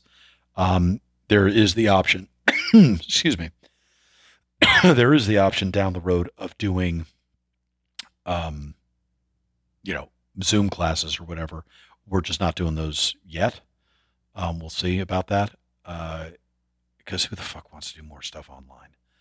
Um, and it, there really is a lot to be gained from doing stuff in person, but uh, we're looking forward to seeing uh, members of our broad definition of veteran uh, come and show up at the playwriting class so we can start to develop more playwrights for our own, you know, purposes, to get people published and to get more veterans on stage, writing for the stage, but also develop, you know, tell your stories, tell the stories that you want to tell, tell the stories you would want to see on stage, and um, fall in love with the medium of playwriting and theater. I think that's important to develop. Uh, I don't know. I say this advisedly because um, I'm not, uh, you know, I'm not trying to cast aspersions, but I do think, you know, I know I talked about this on some previous episodes of the show, but, you know, theater, I think, suffers from being kind of the grown-up spot for the high school drama club. And I think that does both theater as a medium and theater participants a real disservice. It becomes this kind of isolated echo chamber, your theatrical ghetto, and I don't think that's good or healthy. I think it's important for everyone in America to feel like they're a part and have a role and are uh, uh, in, in American theater, and that American theater is accessible and enjoyable for all of them. And uh, so having more veterans in the playwriting community, I think, does that, because that, I don't think there's a more underrepresented group in American theater than um, than our veteran community. And I should probably say something about that too, because there have been a lot of external discussions uh, that I've been privy to lately about inclusion and about uh, you know, representation in theater and all that. And I'm I'm pretty um, black and white, no pun intended, on this subject, which is that uh, we are very much an exclusionary theater. Uh, you have to be, you have to fit in our definition of veteran to be eligible. So by definition, we're not including everybody. We're including just those that qualify um, under our ex- admittedly expanded version of a veteran. But I also want to talk about why I think that's important. Unlike other uh, categories of individual, um, whether based on sex or race or what have you, um, what I particularly like about being exclusionary to veterans is that being a veteran is a choice. You weren't born a veteran. It's not an immutable characteristic that you had absolutely no say in, and that you either benefit or are victimized by through no fault of your own. Being a veteran is a choice you made. And if you made that, and that's what, we, what I love about vet, the veteran community and about our theater in particular, is that we are rewarding those who, regardless of what they were born into or out of or with, they are people that raised their hands and were willing to put their lives on the line for a great cause. In my opinion, the greatest cause, you know, um, or one of the greatest causes you could put your lives, lives on the line for, which is our country and our particular country with its particular set of values. But it was a choice, and I like rewarding good choices. How's that? Is that a simple way of saying it? Um, you know, uh, and that's not to get, uh, you know, super geopolitical with it, although I don't mind getting geopolitical at times, but, uh, that's not the direction I'm trying to go in right now. All I'm saying is, I, uh, I think there's a lot of value to paying, you know, I, I don't like judging people based off characteristics they had absolutely no ability or role in acquiring. You know, things you're born with, you don't have a lot of say about. You know, you can suffer or be rewarded by forces completely external to yourself, but you had absolutely no hand in that. Um, I do like valuing people, however, for the choices that they make. And that particular choice to become a veteran means a hell of a lot to us at VetRep. And those are the people that we love to give a platform to. So, and it's funny because like Francisco was talking about, you know, a lot of stuff, you know, about so much, so many complications with race, you know, talking about his experiences and his sister, you know, having darker skin and how she was looked down on in the Dominican community for that, and, and the pressure to be lighter skinned um, from inside his own community and all that. Yeah, fucking immutable, immutable characteristics. Shit you have absolutely no control over. Man, that's the worst, being judged because of them. Um, so we're all about judging people for the choices they make. Anyway, uh, so just had to, I don't know if that was even a soapbox, but I just wanted to say that. It's the end of the episode. If you didn't want to hear this, guys, I mean, you already heard Francisco. That's what you came here for. So if you're still listening at this point, I'm just trying to fill the time and make sure you're getting your, your nickel's worth. Uh, okay. So we've talked about that. Oh God. And here I am going on a stem winder, and I forgot the last thing I have to plug for Vet Rep. February twenty-fifth, Saturday night in Highland Falls, New York, American Legion Post six thirty-three. We are having a public reading of a new play by another San Diego playwright, not Francisco, but yet another San Diego playwright. I actually meant to ask Francisco if he knows him, um, because he is a former Marine as well, Philip Korth. And Phil's play War Wound, about the early days of the invasion of Iraq in two thousand three. It uh, will be getting its first public reading there. If the tickets are free. We're doing it as kind of a benefit fundraiser for the American Legion Post, who could use the support. Um, but it's also a great opportunity for us to get feedback from you. So come on out there. We're going to have a Q and A session afterwards. We would love to hear your feedback. What you liked, what you didn't like about the play. Phil Korth will be there. Um, you know, the actors are going to be phenomenal. They're all professionals that we cast out of the city. Um, it is a very politically incorrect. I mean, it's Marino three eleven's, you know, invading Iraq in two thousand three. So there's your caveat. Uh, all your trigger warnings that you need to know are in that statement. That said, holy shit, what a, what a piece of work this play is. And we can't wait to hear what you guys think about it. So February twenty-fifth at the Highland Falls American Legion Post six thirty-three, just outside the gates of West Point. Come on out. We would love to hear your feedback and have you be the privileged few to, uh, or privileged few. Yeah. Privileged few to first hear War Wound out loud. For all that, any information you want about that, go to vet rep dot org, go to our Now Playing tab. Um, you can also go to the Vet Rep website, look at our phone number, give us a call. We can fill you in or even get you tickets there. Again, tickets are free. Um, you will be solicited for money for donations for the American Legion while you're there. I'm just giving you that heads up. That's going to happen, but the tickets are free. And, um, and yeah, so you can, uh, you can do that, or you can also email us. So when you go to the Vet Rep, again, Vet Rep website, vet rep dot org, V E T R E P dot org, vet rep dot org. Go ahead, uh, any of the contact info that you see there, hit us up through any of those mechanisms, and we'll be happy to secure you some tickets uh, for the public reading of Phil Korth's War Wound. Okay, that's all the big shameless plugs I have to do for right now. Uh, I need to thank our producer, Mike Neal, who put this episode together. I'm Christopher Paul Meyer on behalf of Veterans Repertory Theater.